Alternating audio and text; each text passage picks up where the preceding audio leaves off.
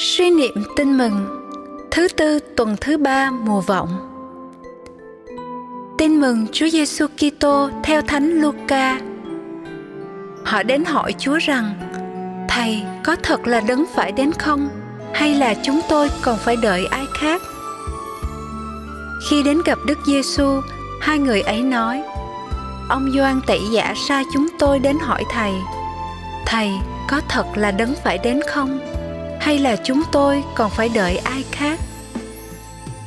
Chính giờ ấy, Đức Giêsu chữa nhiều người khỏi bệnh hoạn tật nguyền, khỏi quỷ ám và ban ơn cho nhiều người mù được thấy.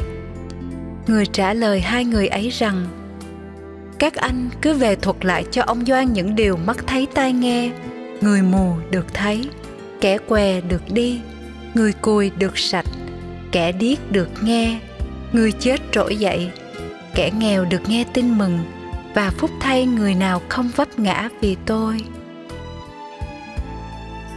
Suy niệm. Sứ điệp.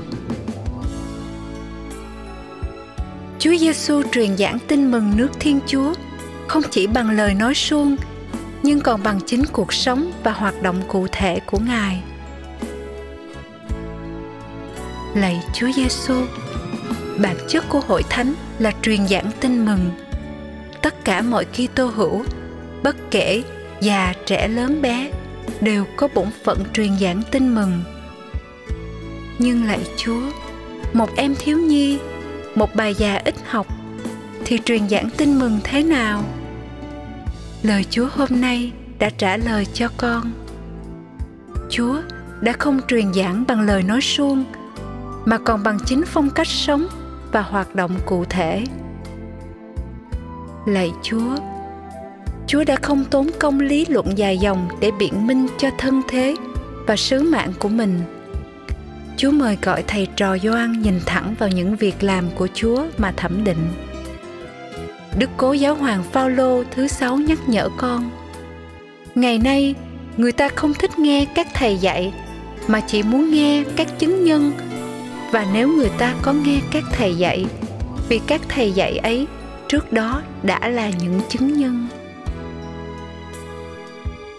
lạy chúa, tin mừng của chúa đã được truyền giảng vào quê hương con gần năm thế kỷ, nhưng kết quả thật khiêm tốn vỏn vẹn 6 triệu người công giáo trong tổng số 80 triệu dân. Con nhìn nhận mỗi người chúng con đều có phần trách nhiệm trước thực tế đáng buồn ấy. Vì chúng con chưa sống và hành động theo tinh thần của phúc âm. Con xin Chúa giúp con dùng chính cuộc sống mình để giới thiệu Chúa cho anh em. Xin cho con biết sống thánh thiện, góp phần nhỏ bé để xoa dịu những khổ đau của anh em và sống bác ái, phục vụ tha nhân theo cương Chúa. Amen.